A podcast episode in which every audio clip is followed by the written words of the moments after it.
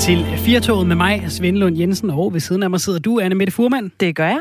Vi er her de næste 2 timer og har masser af godt på tallerkenen til dig, så bliv endelig hængende og blander, hvis du får lyst. 72 30 44 så altså 72 30 44 44, yes. Hvis man skal sige det på en almindelig dødelig måde.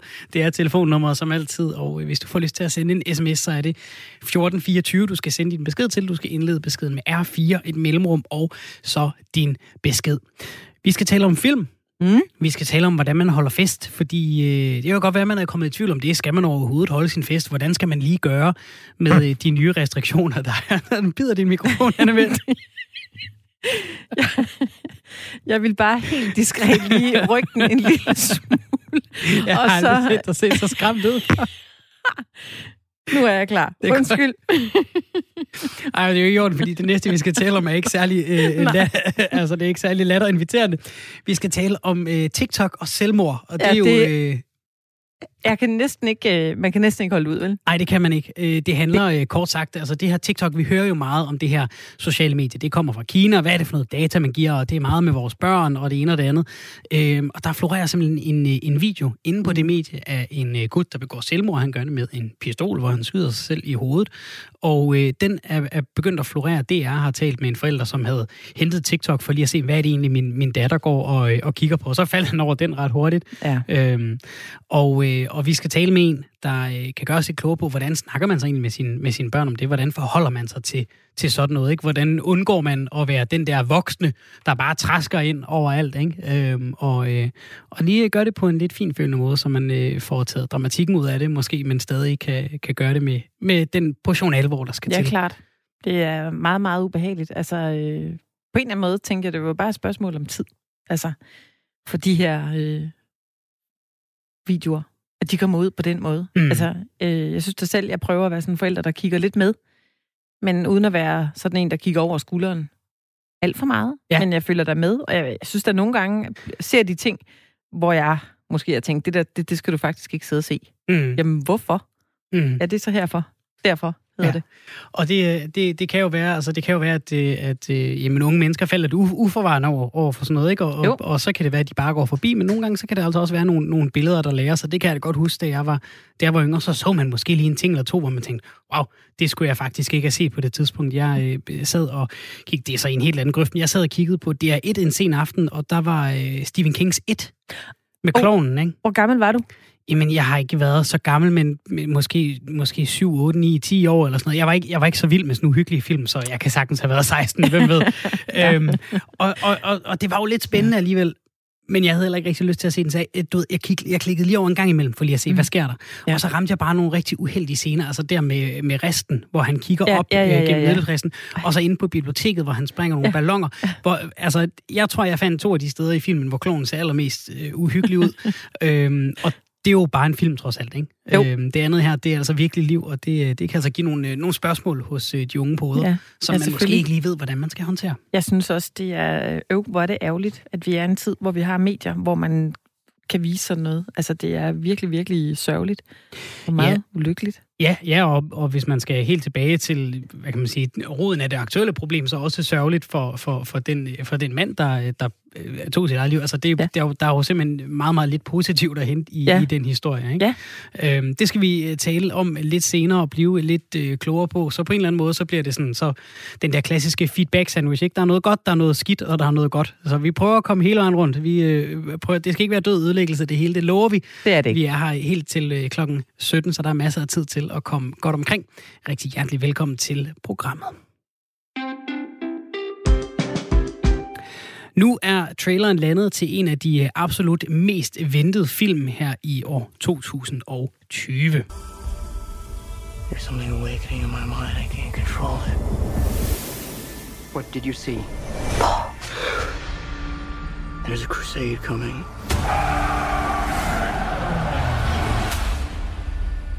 Do you often dream things that happen, just as you dream them? Yes. Det lyder spændende. Det er den episke rumfilm Dune. Det er en nyfortolkning af Frank Herberts science fiction bog af samme navn. Velkommen til dig, Kasper Christensen. Du er filmekspert og indehaver af podcasten Film Nørdens Hjørne. God eftermiddag. Hvad er forventningerne til den her film? de er sådan rimelig store. Altså, der er en masse ting der kan tænde noget hype-bål. Og det har der været et stykke tid, altså. Nu har der været nogle andre film, der også ligesom har taget lidt opmærksomhed, især Tenet, der lige havde premiere her for et par uger siden. Det var sådan den helt store hype-maskine, der var i gang der, fordi det var den første store amerikanske blockbusterfilm, der skulle have premiere her efter corona. Mm. Men der er kun...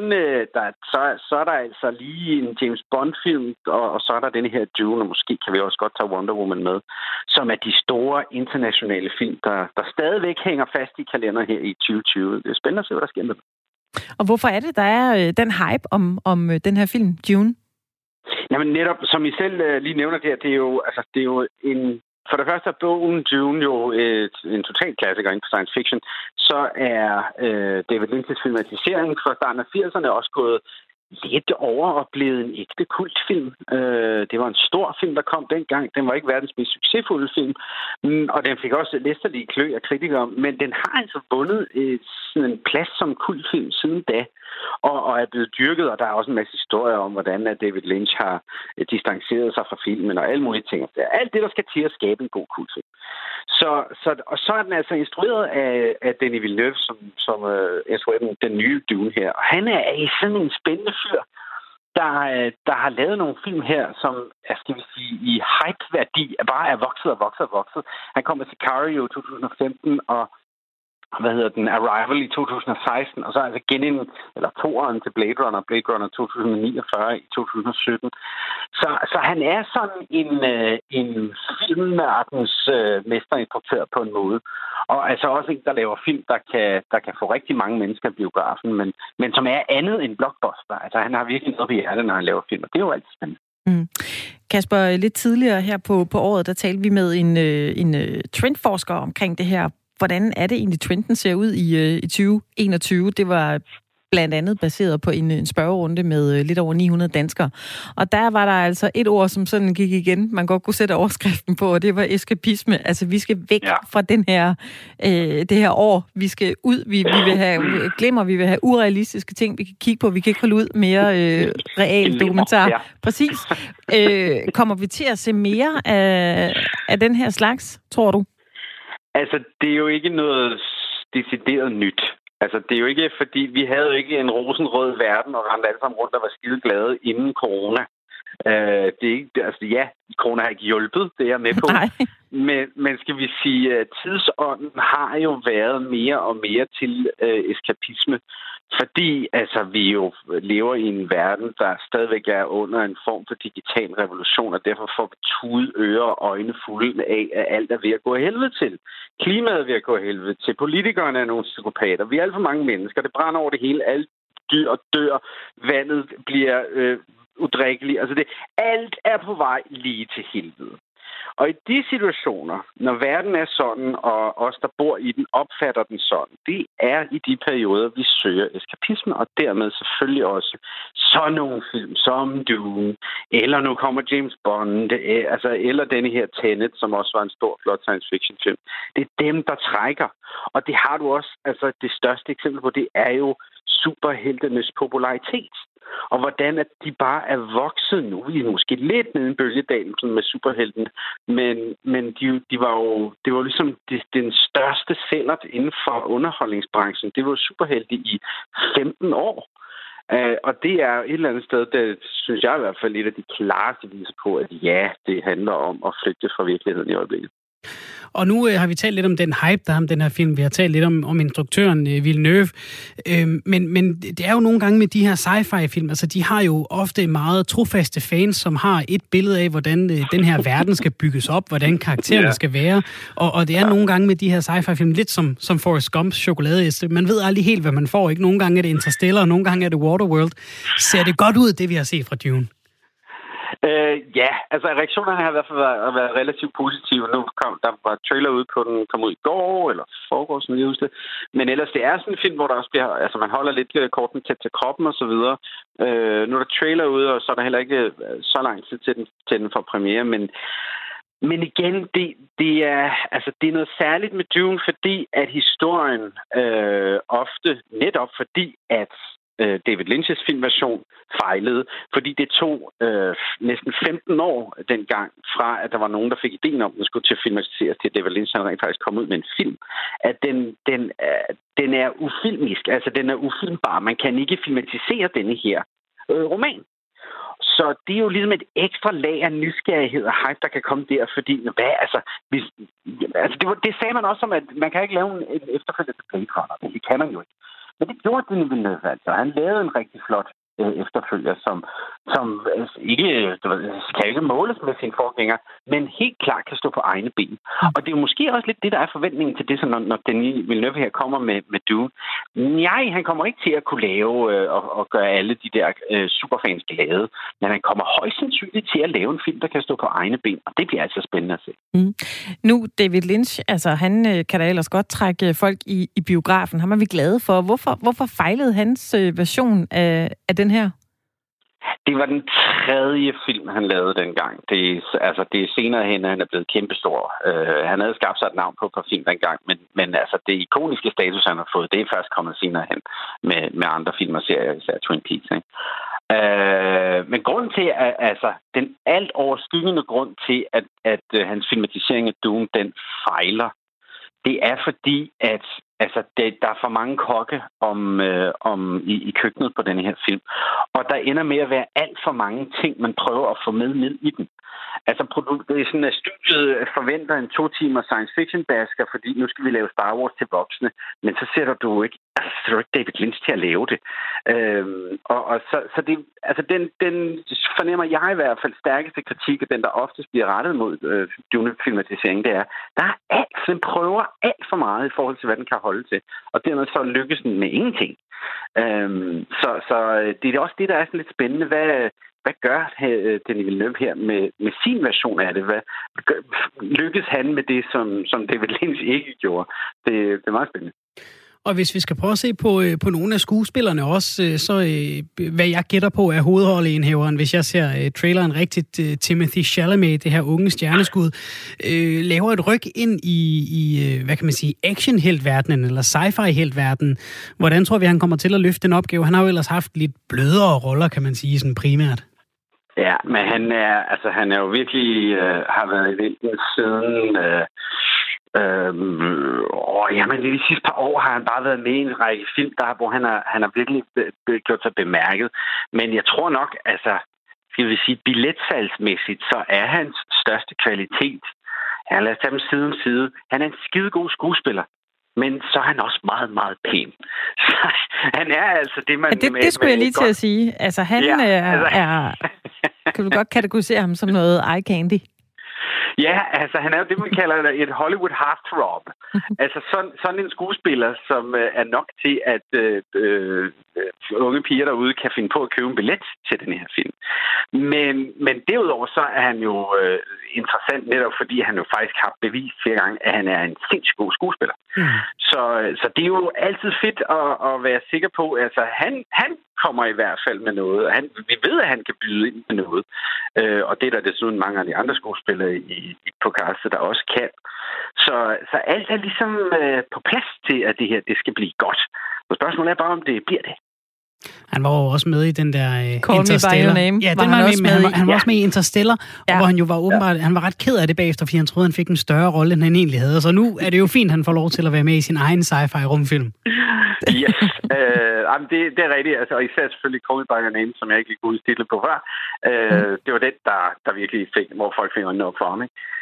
Men han er en sjov stjerne. Altså, hans udtryk er ret sjovt, fordi jeg vil jo tilnærmelsesvis kalde ham ikke androgyn, men han er meget sådan feminin i sit udtryk. Mm. Og det passer sgu meget godt ind i tiden på en eller anden måde. Jeg tror, han er den rigtige helt til denne her slags store Hollywood-produktion, som Dune tegner til at blive. Så jeg håber da virkelig, altså, at han kan leve op til det og levere noget, som er godt. Tusind tak for, at du var med her, Kasper Christensen, filmekspert og indehaver af podcasten Film Nørdens Hjørne. Det er altid en fornøjelse at tale med dig. Ja, tak, og i lige måde. Tak, god weekend. Tak. Ja, det er altså man kan lige gå ind, man kan lige gøre sig selv den ulejlighed at gå ind og se traileren. Altså, den har bare...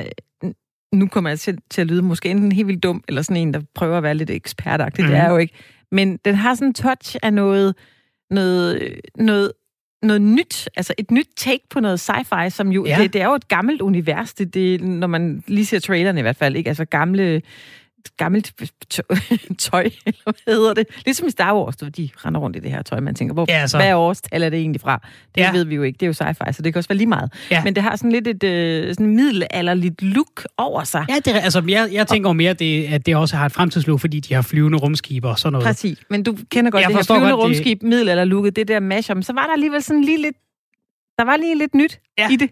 Det er rigtig nok deres rustninger, rumdragte, de er sådan lidt, du har ret dejligt lige, æstetik over det. Der er noget, hvor man tænker, eller sådan en som mig, som jo ikke faktisk er til de her film, sådan, du ved. Jeg vil gerne se dem, men det er ikke sådan, jeg virkelig skal ind og se dem. Nej, og det er jo et godt parameter, ikke? Fordi hvis man ikke lige er den store Star Wars-fan, eller rumfilm-fan, eller et eller andet, har man så lyst til at se sådan en film, når man ser traileren, og det fik jeg lyst til. Det gjorde jeg nemlig også. Jo, vi er alle for enige her. Ja, men altså, det er ikke godt. Men det er rigtigt. Den var dragende. Mm. Rigtig meget endda. Ja, og jeg kan faktisk godt lide, nu snakker vi lidt om det her androgyne superhelte-look. Man kan jo godt kigge på billedet, og han er en smuk mand, hovedrolleindehaveren. Men alligevel, så kan man ikke rigtig definere ham. Han er ikke sådan en rigtig mand, han er heller ikke rigtig han er ikke en rigtig superhelt. Det synes jeg var ret interessant at kigge på, fordi man kan ikke placere ham. Nej. Og så alligevel, så er han den, der bare er helten, ikke? Ja, han er ret sej. Mm. Og nu spurgte du Kasper Christensen om det her med eskapismen. Er det simpelthen også det, Anne Mette, der får dig til en ellers så ikke en rumfilmsentusiast til at drømme der langt væk til andre stjernesystemer? Jeg kan se på min historik på Netflix og de andre steder, jeg streamer, der er voldsom grad af rumfilm og ting, hvor jeg bare kommer helt væk. Okay. Der er ikke noget doku. Der er ikke meget af det i hvert fald. Nej, det har du bevæget dig helt væk fra. Jeg skal væk. Ja. Det har været en lang periode nu med corona, ikke? Altså prøv at tænke op i hovedet, når jeg nu siger jeg en dokumentar, som kom under corona, Tiger King. Det føles som om det er 100 år siden, vi snakkede om det, ikke? Ja. Og det er et par måneder siden. Og det er et par måneder siden, ja. Det er rigtigt. Der er godt nok sket meget. Ja, måske er vi i en form for Interstellar, vi ved det ikke. Altså, hvad årstal er det? Det er jo det, der er så mærkeligt. Og nogle gange, vi skal jo være i det rigtig længe, men jeg kan da se en stigende grad i mit behov for at komme væk og også høre musik, der nogle gange ikke skal ikke være for meget mol. Altså, det må godt være lidt. Ved du, hvad du skal gøre? Du skal tage næste gang, når du sætter dig i toget og kører hjem mod Vejle efter i dag, ikke? Ja. Så går du ind, så finder du lige soundtracket til Interstellar, og så hører du det. I toget. Det er rigtig godt. Det er jo, altså, det kan tage lang tid at snakke om det. Det er jo sindssygt godt. Det er faktisk et af mine yndlings. Det er virkelig godt. Det er en anbefaling, vi vil gå ud til alle, hvis man lige mangler et eller andet at lytte til. Hvis man er blevet træt af at høre det, man plejer at høre. Jeg ser Toge, vores producer, på vores interne chat her, siger, at han kan anbefale at finde playlister med klassisk musik på Spotify. Tchaikovsky. What?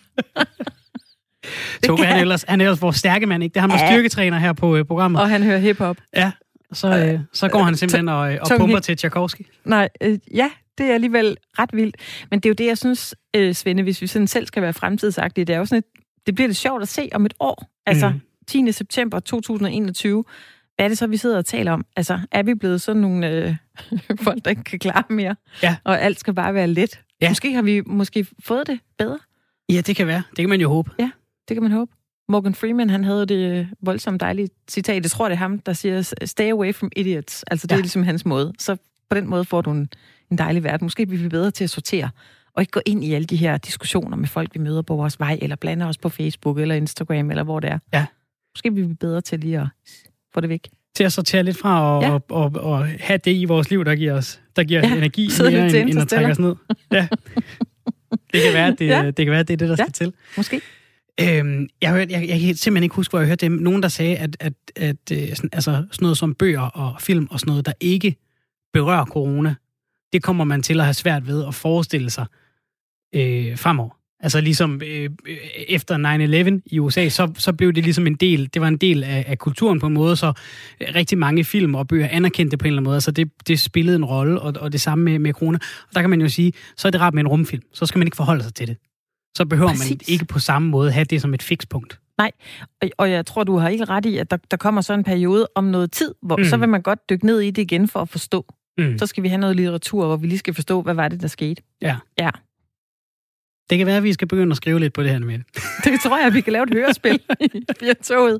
Altså, det kunne være ret sjovt, faktisk. Ja. Fordi så vil vi sikkert grine af det om et år, hvis vi lyttede til det. Jeg håber, vi er et sted om et år, hvor vi kan grine af det. Jeg håber simpelthen ikke, at vi den 10. september 2021 siger ordet corona overhovedet. Mm.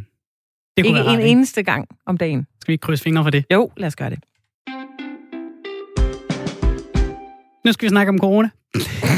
Men det er jo heller ikke 10. september 2021 endnu. Vi har et helt år til at sige corona 20.000 gange. Vi skal snakke om, hvordan man er party-arty ifølge Sundhedsstyrelsen, fordi der er jo masser af fester, der er blevet udskudt grundet corona hele året.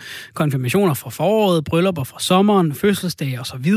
Og mange har nok tænkt, september, yes, det bliver godt. Så er vi forbi august, genåbningen er sikkert godt i gang, forsamlingsforbuddet er væk, too high, hvor det bare går. Sådan skulle det ikke gå. Her 10 dage inde i september, så er der lokale restriktioner i 2 af landets største byer, og vi opfordres til at udskyde planlagte arrangementer, hvis det kan lade sig gøre. Det er noget af det, vi har lært her den seneste uges tid.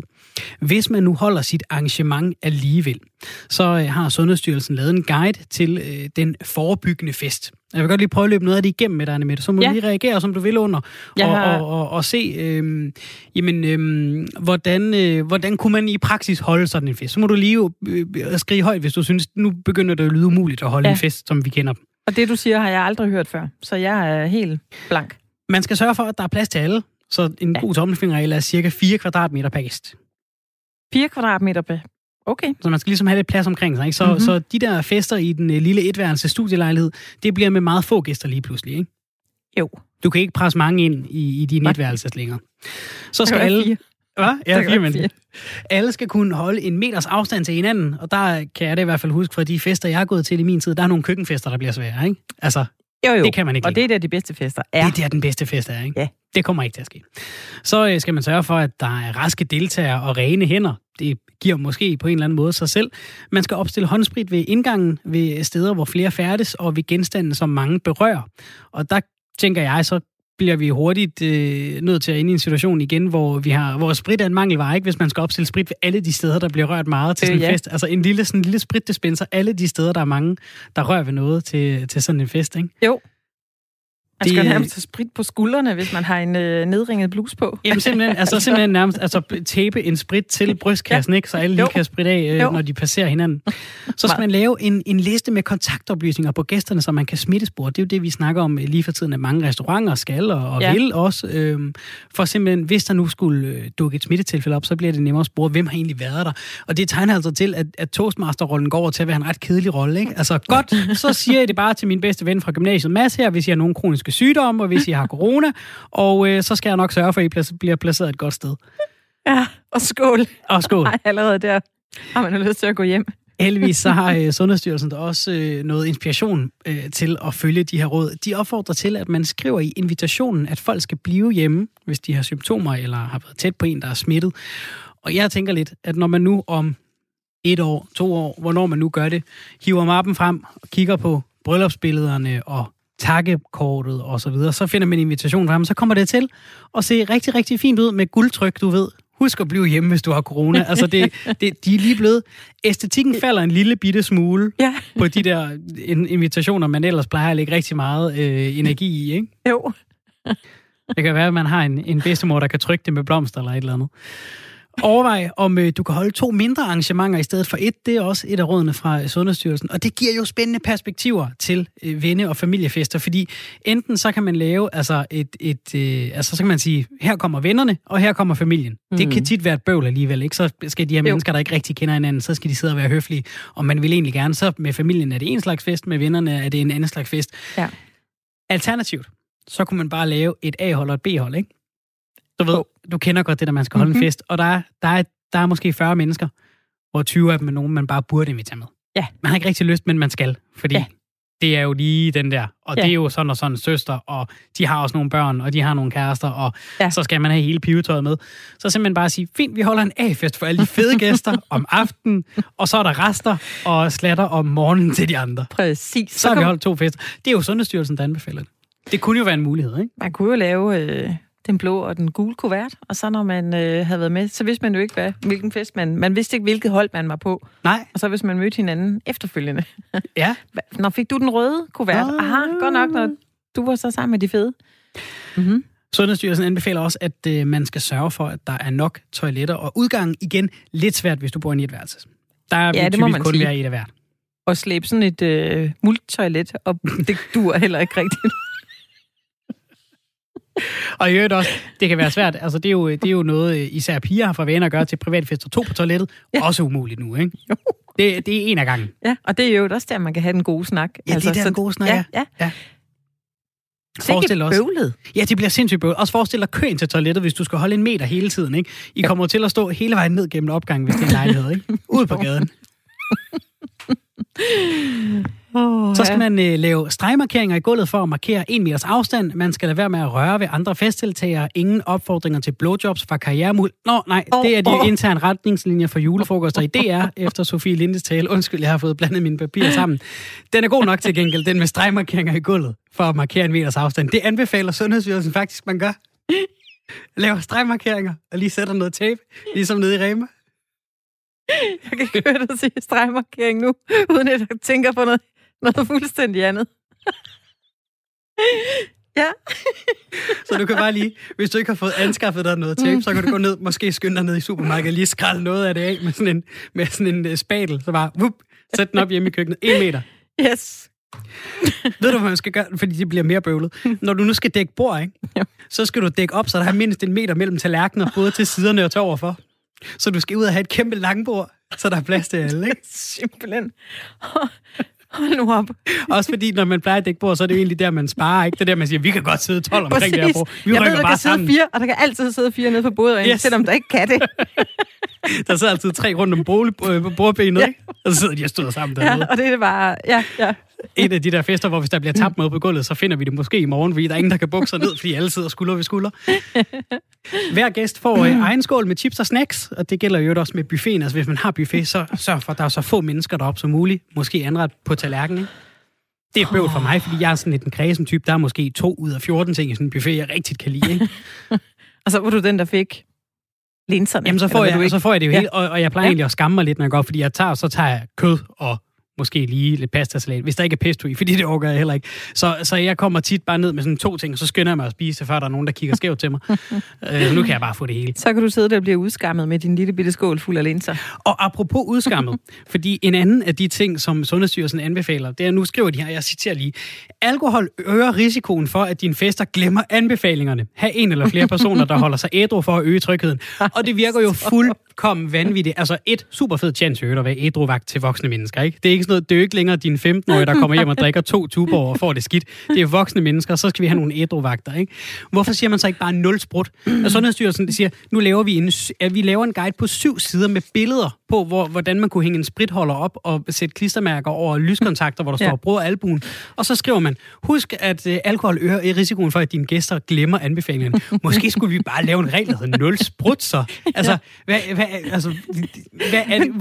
de har lavet en guide til, hvordan man holder en forsvarlig fest. Og så handler det hele om, at folk gør den her ene ting, så vi bare kan smide resten ud af vinduet. Altså, det er fuldstændig lige meget, når folk drikker og glemmer anbefalingerne. Det bliver en virkelig dårlig udgave af julefrokosten. Altså, det filmen, ikke? Jo. Altså, det er jo... Hvad sker der?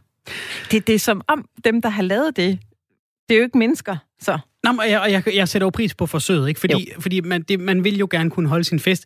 Det er bare fjollet, at der så ligesom er et forbehold, som siger, når man gør det her, hvilket alle gør til fester, så kan det være lige meget det hele. Ja, lige præcis. Jeg er faktisk ikke færdig. Og jeg føler mig skamfuld. Jeg har jo lige holdt en konfirmationsfest. Ja, jamen det skal vi høre mere om senere, om du så kunne leve op til det her.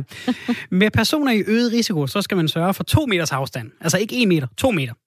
Og jeg citerer igen, ved opdækning overveje, hvordan man bedst kan placere de gæster. Og det er så ikke udspecificeret nærmere. Jeg tænker, at det ender med et børnebord for folk med kroniske sygdomme, og så er der lagt op til god smalltalk. Nå, hvad bringer dig hertil? Men de kan ikke høre, hvad hinanden siger, for de sidder så langt væk. Det er fordi, de sidder 10 meter fra hinanden. Altså, man er jo nødt til at lege en sportshal, for at du overhovedet kan eksekvere på det her, og så med megafoner. Yes. Jamen, det, og så kan du nærmest bare lige så godt lave bango med det samme, ikke? Jo. Så i stedet for at tale så, Moster Oda, har du det godt? Så kan hun svare. Så er det den næste. Så går vi videre. Eller kommer til at sidde sms. Og så kan man komme op og hente en skål chips. Så er der skruer. Jeg husker at stå i kø og holde afstand, inden du skal op og hente den. Vi er ikke engang nået til det mest nedslående punkt endnu. Festlige aktiviteter, der skriver Sundhedsstyrelsen. Man skal undgå fællessang og høj tale, når man er tæt, fordi det er der, at smitten kan sprede sig. Ikke? Det er det. Igen, det er noget, der ryger lige ud af vinduet, hvis man har drukket bare én genstand. Personer, der holder tale, skal stå mindst 2 meter væk, og det er jo så også spytpartikler gætter jeg på, ikke? Altså, når man taler, så taler man jo højere. Ja. Man skal undgå dans og andre selskabsleje med højt aktivitetsniveau og planlægge i stedet andre mere stillesiddende aktiviteter. Det lyder som en fed invitation, ikke? Allerede. Jo. Eller ryk selskabslejen udenfor. Stoleleje på... det er ikke dem, der siger det her. Jeg tænker bare, stoleleje på gennemblødte, skrøbelige plastikstole, der bare knækker for et godt ord, eller ballondans i stiv kugling. Det, perspektiverne i det er få, ikke? Vil jeg sige. Så skal man også... Det bliver værd nu. Man skal også undgå høj musik, da det kan få folk til at tale højere eller rykke tættere sammen for at kunne høre. Og nævn i invitationen, at I sammen skal forebygge smitte. Så er det lagt op til en god aften. Det er simpelthen så... jeg har lyst til lige nu, at vi laver en invitation, hvor vi fletter alt det her ind, og så, kan vi læse den. Det er en lang invitation, ikke? Jo. Det er for- og bagsiden. Nej. Nå, men holdt du så en ansvarlig konfirmation for mig? Nej, det gjorde jeg jo ikke. Det gjorde jeg jo overhovedet ikke, men vi havde det 1000 gange til over end det her. Der var sprit. Rigtig meget sprit. Ja. Og sprut. Ja. Ja, der var det hele. Vi sad tæt. Mm. Vi sad rundt om et bålfad også. Det var heller ikke godt. Der var buffet. Der var 30 mennesker op og tage. Jeg synes, folk var gode til at holde afstand. Ja. Men vi havde da ikke plads til inde i den der gildesal fuld af gevier, at der skulle være 1 meter mellem hver. Nej. Så I skulle have taget børnene og hængt op på gevierne nærmest for at kunne holde afstand, ikke? Jo, og så skulle vi have det ude på en gård, og så skulle vi jo have stået ude på gårdspladsen, tror jeg, og nogen helt op ved grisene, nogen helt op ved køerne, og så kunne vi have råbt til hinanden der. Ja. Ja, så kunne vi have kørt rundt på cykel, og så vi havde med. Nej. Og det er jo ikke for at tage let på noget som helst omkring corona. Det lyder lidt absurd, når man læser det højt, ikke? Hvad det er, man skal gøre for at kunne holde en ansvarlig fest? Glem det. Ja. Det kommer ikke til at ske. Vil du kunne holde sådan den her fest? Nej, men jeg har lyst til at holde den fest. Jeg har simpelthen lyst til at holde den fest. Jeg har lyst til at lege en sportshal, og så holde den her fest, fordi jeg kunne virkelig godt tænke mig at se, hvordan bliver den her fest. Ja. Ikke? Jeg synes ellers, jeg har været til nogle forholdsvis forsvarlige arrangementer, og jeg har jo godt se, at vi har slet ikke gjort det godt nok. Nej, overhovedet ikke. Men jeg får lyst til at, gå til den her fest, bare for at se, hvordan det var. Jeg skal til fællesspisning i mit kvarter senere i dag. Jeg tror, jeg tager målebåndet med, og så markerer jeg lige 1 meter fra min tallerken, så kan I bare... Så kan jeg bare holde jer væk. Og så er du toastmasteren, der lige siger, undskyld, vi skal lige have dem, der er ekstra udsatte. I må lige sætte jer herover under æbletræet med 10 meter mellem hver. Nej, men det plejer at give sig selv, fordi det er meget børnefamilier og ældre mennesker, der bor. Og de ældre mennesker sidder tit ved samme bord, og børnefamilierne sidder tit ved et andet bord. Okay. Og så er der bare buffet. Det kan være, at jeg først kommer om 2 uger med det. Jeg ved det ikke. Vi må se. Jeg tjekker min smittesporingsapp, om vi er connected der. Yes. Det var lidt om, hvordan Tusind man holder en artig party. Jamen, det var det. Det var altid til tjeneste. Du har virkelig, virkelig lagt i ovnen til den fede fest her. Der vil jeg bare aflysning på stribe, efter folk har hørt det her. Det bliver ikke til noget alligevel. På videoappen TikTok, der bliver der i øjeblikket flittigt delt en video med en amerikansk mand, der begår selvmord. Det er et klip fra en Facebook-livestream, altså manden har filmet sig selv, mens han gjorde det, som der nu bliver delt på TikTok. Og flere steder så er den kamufleret, så man tror, man skal se en video med for eksempel katte, hvor efter klippet med manden så kommer til sidst som en lille overraskelse. Og danske børn og unge, de deler også den her video. Det ved de hos Center for Pædagogik, hvor de har fået flere henvendelser omkring den her video, efter den begyndte at florere. Velkommen til dig, Christian Mogensen. Du er seniorkonsulent ved Center for Digital Pædagogik. Det er korrekt. Og god eftermiddag. God eftermiddag.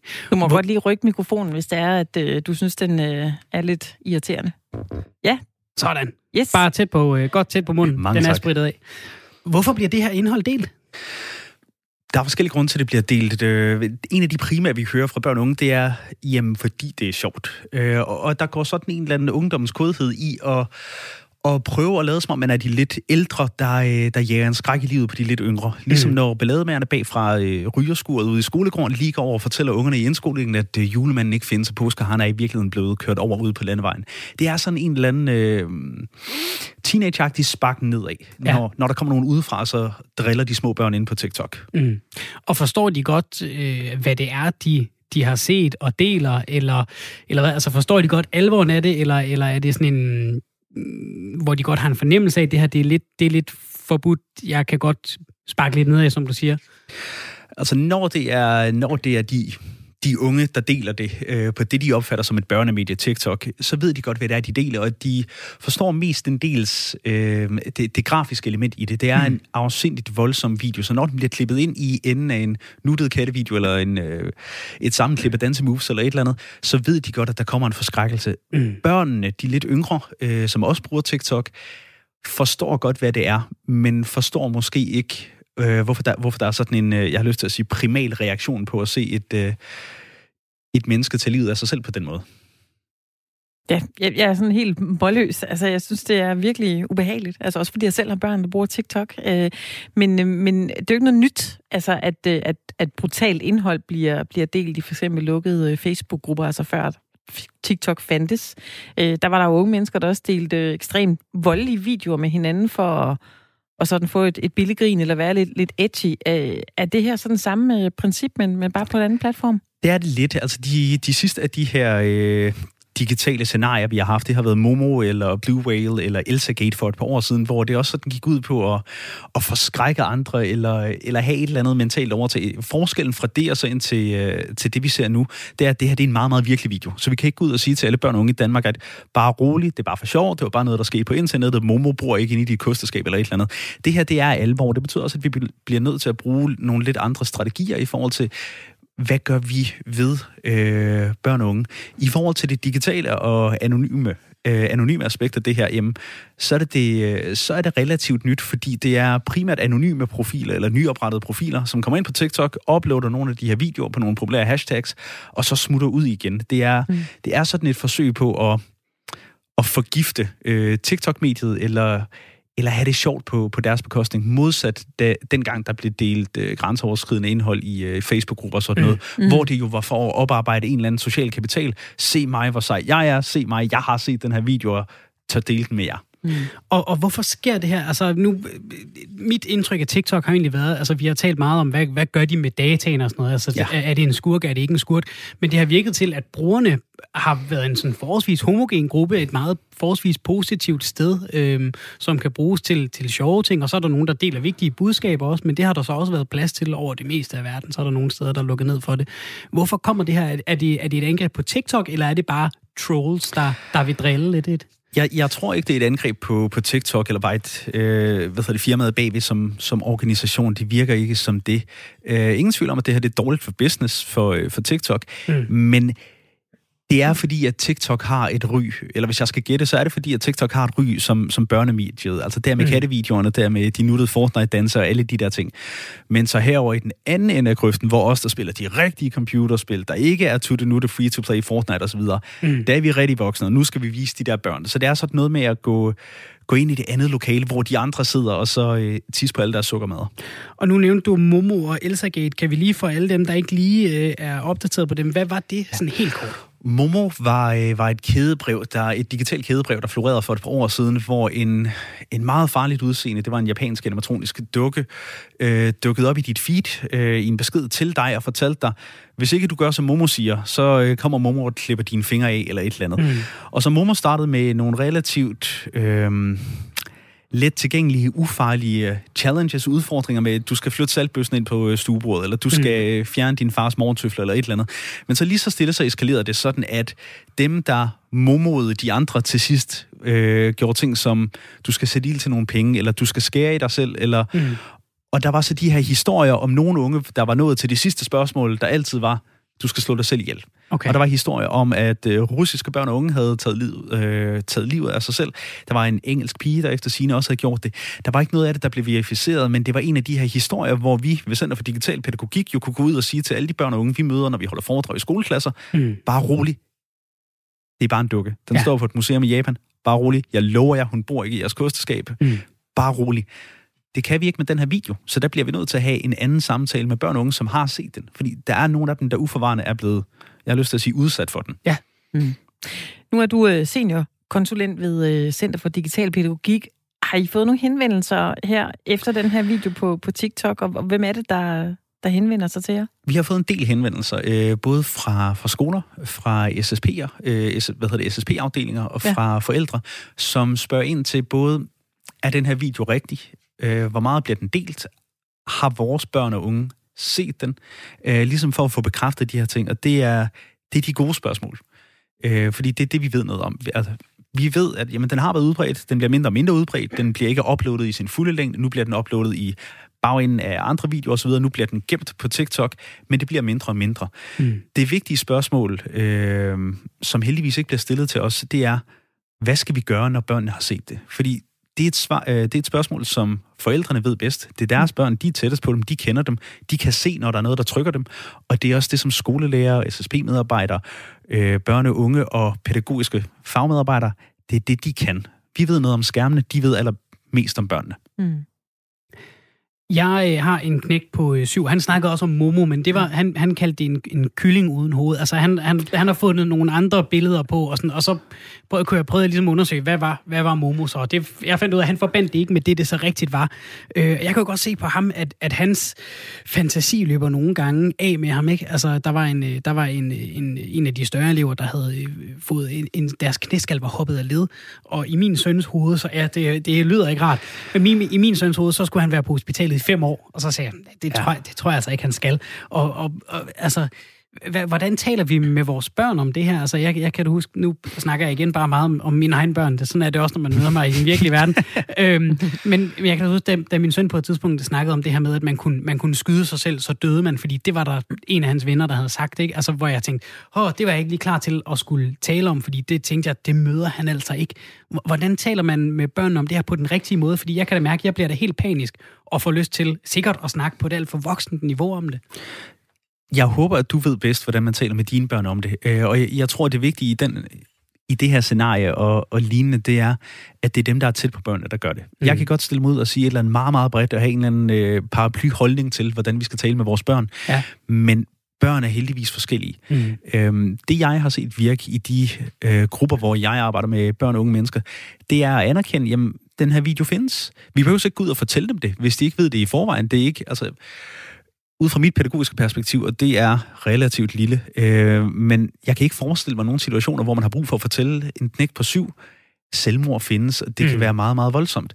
Det er, tror jeg, det vigtigste fra mit perspektiv, det er at anerkende, at det, som ungerne oplever på et digitalt medie, det har lige så stor følelsesmæssig impact, som det, de oplever i skolegården. Hvis de har set den her video, men så har de set en mand, der tager livet af sig selv, og det er meget, meget voldsomt. Så hvis man gerne vil vide, om sit barn har set den her video, så er det måske en idé at spørge åbent og sige, har du set noget spændende på TikTok i dag? Mere end at sige, har du set den der video, hvor der er en mand, der skyder sig selv? Ja, jeg tror vi skal være varsomme med at kriminalisere det at have set den her video. Vi håber jo selvfølgelig ikke, at der er nogen børn, der har set den, men det skal heller ikke være noget, hvor ungerne tænker, fuck, det må jeg ikke, fordi så får jeg skæld ud for at have været på et eller andet. Jeg tror, det handler om, at vi laver et rum, hvor... Hvis de har set den her video, eller noget som helst andet på TikTok, så kan de komme og snakke med os, uden at vi siger, jamen, så skal du heller ikke være på TikTok, og i øvrigt må du heller ikke spille Fortnite. Fordi så snakker de bare ikke med os. Nej. Altså, har I haft brug for at kommunikere det her? Altså sende et skriv ud til institutioner eller skoler omkring, at ja, det her findes, vi anbefaler sådan og sådan? Nej, ikke endnu. Der er en eller anden kritisk grænse for, hvor udbredt videoen er. Vi er efterhånden der, hvor alle fagpersoner, der beskæftiger sig med børn og unge, ved godt, at der er et eller andet med den der video. Vi er heldigvis kommet så langt på den sidste håndfuld år, at rigtig mange fagpersoner godt ved, at hvis ungerne har set en voldsom video, jamen, så har de set noget, der er voldsomt og tager hånd om det. Så Det er langt fra min oplevelse, at vi har brug for at fortælle fagpersonale eller forældre, at den her video findes. Det ved de godt. De er i den grad opmærksomme også på de digitale ting. Mm. Det kunne godt være, at der var nogen, der var mig for eksempel nysgerrig. Hvornår forsvinder sådan noget her? Altså, hvor lang tid skal man ligesom gå? Og hvis ikke ens børn har set det, jamen skal man sige, du ved, den findes, men der er simpelthen en algoritme, der gør, at den forsvinder. Vi prøver jo at rydde op på internettet, og det gør TikTok også. Det gør alle de andre store platformer også. Internettet har heldigvis i langt de fleste henseender en korttidsudkommelse som en guldfisk. Så om et par dage, så er nyhedsværdien på den her video forsvundet, og så bliver den ikke delt. Vi ved bare, at man kommer også til, hvis man leder efter den, at kunne finde den her video og mange til mange år endnu. Altså, der florerer stadigvæk videoer fra dengang. Jeg fik tændt mit opkaldsmodem og søgte på blodige sider på internettet, fordi jeg var 13 år, og lige så dum som alle andre 13-årige. De ligger der endnu, og det kommer den her video nok også til at være, så ikke at vi skal feje problemerne ind under gulvtæppet, men der er også en strategi i ikke at gå ud og reklamere for den her video og sige, den er godt nok farlig, nu skal du passe på TikTok. Ja. Mm. Altså, jeg har en søn på 11 og en på 13,5, lidt mere end 13,5, og der taler vi selvfølgelig en del også om det, de ser, fordi de har spillet GTA, og det er da også voldeligt, må man sige. Men de er ligesom, når vi så talt om det, så siger de, jamen, det her, det er jo lidt ligesom i GTA, mor. Det er jo bare inde på skærmen, hvor som forældre kan det nogle gange være svært, hvis man i hvert fald er født i 70'erne, før internettet, og sådan lige kan de overhovedet vurdere, om det her, det er noget, der skader dem eller ej. Ja, og når vi taler på tværs af generationer, altså, der er nogen, der er vokset op med telexer, der er nogen, der er vokset op med bredbåndsforbindelser, og der er en konceptualisering for børn og unge, hvor hvis de sætter ting over i en kontekst af, jamen det er ligesom i GTA, pis godt, fordi GTA, det er ufarligt. Det er noget, der sidder i Xboxen, og det er noget, jeg kan tage ud, og det er noget, jeg kan smide i skraldespanden. Mm. Som voksne, der bliver vi bare nødt til at erkende, at nogle af de her oplevelser, enten det er de gode, når du har vundet en kamp, eller high score, eller et eller andet, eller de dårlige, enten når du taber en kamp, eller når du ser videoer som den her, de har lige så meget impact, også selvom de i gåseøjne bare er inde på skærmen. Så jeg tror, når du siger, at I taler om det, der er sket i GTA, pis godt, jamen altså, så er I i mål, lige så snart der bliver talt. Mm. Det er det vigtige. Ja, godt. Er der sket en forhold? Altså, er det, nu taler du selv om de ting, du har set som ung, og uden at det skal være sådan for meget anekdotisk bevis. Altså, er det blevet værre, det her? Altså, det er jo selvfølgelig, der er jo selvfølgelig en grad af, at teknologien er anderledes, så man kan dele flere ting. Altså, der vil jo givetvis være et større kartotek af forfærdelige ting, man kan opsøge og dele. Er der sket noget med mentaliteten også, eller er det egentlig bare meget det samme? At der er nogen, som holder af at chokere lidt? Jeg skal ikke gøre mig til dommer over, hvorvidt der er sket en forrådelse i verden, efter vi har fået internet. Det er i hvert fald blevet nemmere at finde materiale, som man leder efter. Altså, jeg kan da huske, at når vi ville finde nogle af de der videoer, som der var egentlig i parallelklassen, hvis fætter fra en anden skole, der havde hørt om, fandtes, så skulle man sidde på Kazaa eller Kazaa Lite og lede efter videoer med sådan mærkelige navne, eller det var nærmest et kodeord, man skulle kende. Og det var også derfor, det var interessant. I dag, der går du ind på en videotjeneste, og så ligger de på forsiden. Ja. Så hvis du gerne vil finde det, jamen altså, der er nogen, der har serviceret dig og samlet det hele. Så i den henseende, jeg ved ikke, om der er sket en forrådelse, men det er i hvert fald blevet nemmere at finde det meget, meget rå indhold. Mm. Er der noget sådan, som du synes er vigtigt lige at få med her, inden vi runder af, når vi snakker om det her, Christian? Nej, jeg synes, vi har været omkring det mange gange. Det vigtigste, det er, fra mit perspektiv, anerkende de digitale oplevelser, og så være åben for at tage snakken. Og det kan godt være, at det betyder, at man skal sidde som 45-årig og snakke om TikTok, noget man egentlig synes er fjollet, men vi bliver nødt til at anerkende, uanset hvor gamle vi er, jamen, TikTok har værdi for de unge, og det har resten af internettet også. Og hvis man kigger på de forældre, der står og danser med deres børn, så har det vist også værdi for dem. Og 40 og op, tror jeg. I den grad. Tusind tak til dig, Christian Mogensen, fordi du kom. Du er seniorkonsulent ved Center for Digital Pædagogik. Og når vi nu lige taler om det her, så kan jeg da sige, at hvis man skulle have behov for at tale med nogen, så er Livslinjens telefonnummer 70 201 201. Niels, du har ringet ind til programmet. Velkommen til dig.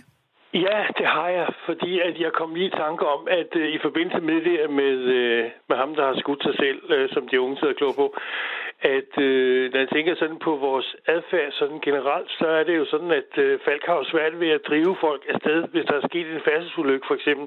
Nogen skal en dag ud og have taget en selfie med ofre, der ligger og bløder på vejen, ikke, for at komme tæt nok på. Ja. Så der må ligge en eller anden form for nysgerrighed i os mennesker, at vi egentlig... Ja, jeg ved ikke rigtig, hvordan vi vil reagere på det, men vi har alligevel ikke lyst til at gå glip af noget, vel? Og med alle de der film, der bliver produceret i dag, hvor blodet sprøjter og armene falder af, og jeg ved ikke hvad, som selvfølgelig er utrolig livagtigt lavet, ikke? Altså det sidder man jo næsten og glor på til højre og venstre, og derfor sker der måske også en form for hærdning for de mennesker, der nu af en eller anden grund kan tåle det på den lange bane, som ikke synes, de reagerer på det. Hvad tænker du om, at der bliver delt sådan en video her på TikTok? Jamen, jeg ser det ikke som andet end en form for nysgerrighed. Altså, at pludselig er der noget, man ikke har set, måske sådan the real life før, og pludselig så er det skide interessant at få lov at kigge på sådan noget, selvom det er meget modbydeligt. Det var jo også op at vende, dengang de huggede hovedet de der folk nede i Islamisk Stat, som pludselig også lå på nettet, ikke? Hvor der blev forbudt at se på det og alt muligt. Men der er jo nogen, du ved, de skal lige ind og se, og så snakker de om det. Har du set den her? Nu skal du bare... Du ved også, hvordan der har været fuldstændig kaos med hensyn til de her piger, der har sendt billeder, nøgenbilleder, hvordan de bliver delt, og alle folk skal kigge på det og sådan noget. Det er jo også sådan noget, hvor man siger, altså man skal ikke rigtig bruge det til noget, men man kan godt lige se, hvad det er, ikke? Har du selv den drift, Niels, eller kan du godt lade det ligge sådan noget? Nej, altså jeg har sgu ikke den der drift, det må jeg indrømme. Altså jeg har ikke noget imod at se spændende filmer og sådan noget der, men jeg har ikke noget behov for hverken at skære mig i armene eller rive håret af, eller på anden måde være på den måde anstrengt. Men jeg er godt klar over det, at det er derude, og jeg tror da også, at... Det er måske lidt af også i tråd med sådan, som de unge, mange af de unge har det, altså hvor de har det af helvede til, og hvor de skærer i sig selv, og så har spiseforstyrrelser og alt muligt andet. Altså at det er sådan en lidt frustreret verden, måske nogle af dem lever i, som gør, at hver gang der dukker et eller andet op, som sådan er lidt spændende eller lidt anderledes, så skal man lige have det med i, så man i hvert fald er lidt interessant, hvis man nu snakker med nogen, man kan fortælle om et eller andet, ikke? Tror du, vi er blevet lidt mere hårde? Altså, at det ikke rører så meget, sådan at den der chok-effekt ikke virker så meget på os længere, så kan vi jo, han fik gået halsen over Islamisk Stat, nå, videre til noget andet. Ja, altså det ligger i den tid, vi lever i, tror jeg, både med skyderierne og bandekriminalitet og tatovering og has og stoffer og alt sådan noget. Altså, at der er sgu fart på i den der overhængsbane, hvor vi andre, vi måske sådan sidder mere på lægterne og bare prøver på at følge en lille smule med i, hvad der foregår, men som ikke er egentlig deltager i det, ikke? Altså, så jeg tror, det bare ligger i tiden, altså, at det er en del af det der kaos, som vi har selv været med til, ligesom at brødføde på en eller anden måde ved, at det er så lidt tilgængeligt alle vejene i dag, så det er også svært at håndtere det. Altså, du ved, at sætte en stopper for det, fordi det ligger bare derude, og man kan håndtere det på sin egen måde, kan man sige, og i det kvantum, som man nu har lyst til, ikke? Tusind tak for, at du ringede, Niels. Jeg er glad for, at der er en telefon på lægterne. Det var en fornøjelse at tale med dig. Ha' en god dag. I lige måde. Hej. Hej. Det er altså, det er noget der rører lidt ved folk, kan jeg mærke, vi er nede og rode i her. Ja. Hvad med dig, Anne Mette? Har du det der med, for eksempel, når der var en amerikansk journalist, der fik skåret halsen over Islamisk Stat? Er det noget, du bliver nysgerrig på? Ja. Ja. Jeg er meget, meget nysgerrig. Er det noget, jeg så gør? Er det noget, du handler på? Altså, nej, gør du det? Nej. Ikke med det der, nej. Jeg kan simpelthen ikke holde det ud at kigge på det, men det klør også i mine fingre for at trykke på. Altså, fordi... Ja. Men, der er jo noget fascinerende i det, selvom det er uvirkeligt. Ja. Fordi det er så virkeligt. Altså man forstår ikke, at man sidder og kigger på det, faktisk. Nej, jeg ved, har du det på den? Jamen, klikker du? Eller kan du holde nallerne væk? Jeg prøver sådan at bilde mig selv lidt ind, at det er sådan en journalistisk nysgerrighed, ikke? At det er sådan en arbejdsskade. Men jeg kan mærke, at jeg synes, det er lidt spændende. Altså, der var ham der, hvad var det, han hed? Brendan Tarrant, der gik ind i en moské i New Zealand og livestreamede det hele, ikke? Altså, det var også en video, der lå, ikke? Og så kan man i en periode nå at finde det, inden det bliver fjernet, og gudskelov, at det bliver fjernet. Den nåede jeg ind at se, og bare for at se, hvad er det, der sker, ikke? Jo. Og det... Nogle gange, så kan jeg blive chokeret over, at tingene ikke sætter så dybere i mig, og andre gange, så ser jeg ting, som jeg ville ønske, jeg ikke havde set. Fordi det netop sætter sig ind, ikke? Altså, fordi det er jo virkeligt, det man ser. Det er, og man kan ikke tage det tilbage, når du har set det. Det er ligesom printet ind. Når du først har set nogen være bange på den måde, man er bange på, når der står en mand med et gevær og sigter på dig, din familie. Ja. Det er altså svært at fjerne det billede igen, ikke? Jeg kan huske, jeg så et klip på YouTube, eller på en eller anden side, en amerikansk nyhedsside, hvor der var en kvinde, som bliver bortført. Man kan simpelthen høre, der er en dame, hun er ude og filme et eller andet. I baggrunden kan man høre den her kvinde, som skriger helt vildt højt, hjælp, hjælp, hjælp. Ja. Og hun bliver kidnappet, og der kan jeg godt huske, der var jeg meget ops på at forfølge den her historie, fordi jeg ville finde ud af, hvad der var sket med hende, fordi det var hjerteskærende. Ja. Og den lyd sidder i mig, det den synes jeg var ret rædselsfuldt. Ja. Ja. For lige at lave en afrunding på det, inden vi bevæger os videre med programmet, så igen lad mig lige nævne, at telefonnummeret til livslinjen, det er 70 201 201, og som vi hørte Kasper fra Digital Center for Pædagogik sige, tal om det. Det er simpelthen vigtigt, at man gør det. Vi er tilbage med mere 4 om lidt. Først et nyhedsoverblik.